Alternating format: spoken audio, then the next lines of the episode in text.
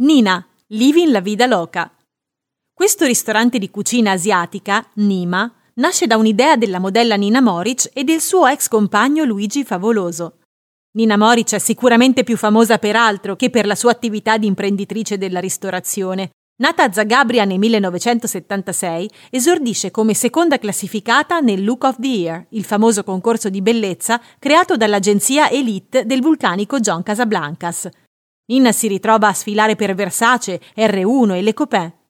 Già Miss Croazia nel 1996 arriva l'occasione di partecipare come protagonista a un videoclip musicale. La canzone è la travolgente La Vida Loca di Ricky Martin. Spostatasi dalla passerella alla TV, Nina Moric conosce un periodo d'oro. Arriva in Italia e partecipa alla prima serata del sabato sera di Rai 1 affiancando Giorgio Pannariello nel suo one-man show Torno Sabato. Poi partecipa a programmi come Furore, La Sai l'Ultima e Il Grande Bluff. Incide anche una canzone dance dal titolo Star, ma il successo è piuttosto scarso.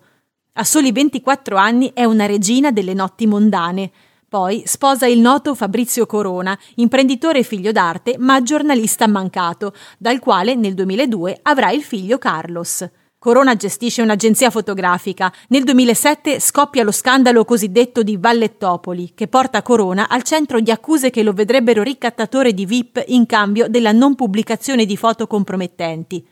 Mentre Corona è ancora in carcere, Nina, che all'interno di questa vicenda è accusata di riciclaggio per aver portato denaro fuori dall'Italia, chiede la separazione. Nel 2011 partecipa all'ottava edizione dell'Isola dei Famosi, All'inizio del 2012 è su Rai 2 come opinionista, poi è di nuovo concorrente sulla stessa rete, quando partecipa all'edizione numero 9 dell'Isola dei Famosi, riuscendo ad arrivare in semifinale. Nel 2017 Nina Moric, attraverso i social, ha espresso interesse per il gruppo di estrema destra Casa Pound e nel marzo dello stesso anno ha deciso di diventarne una militante.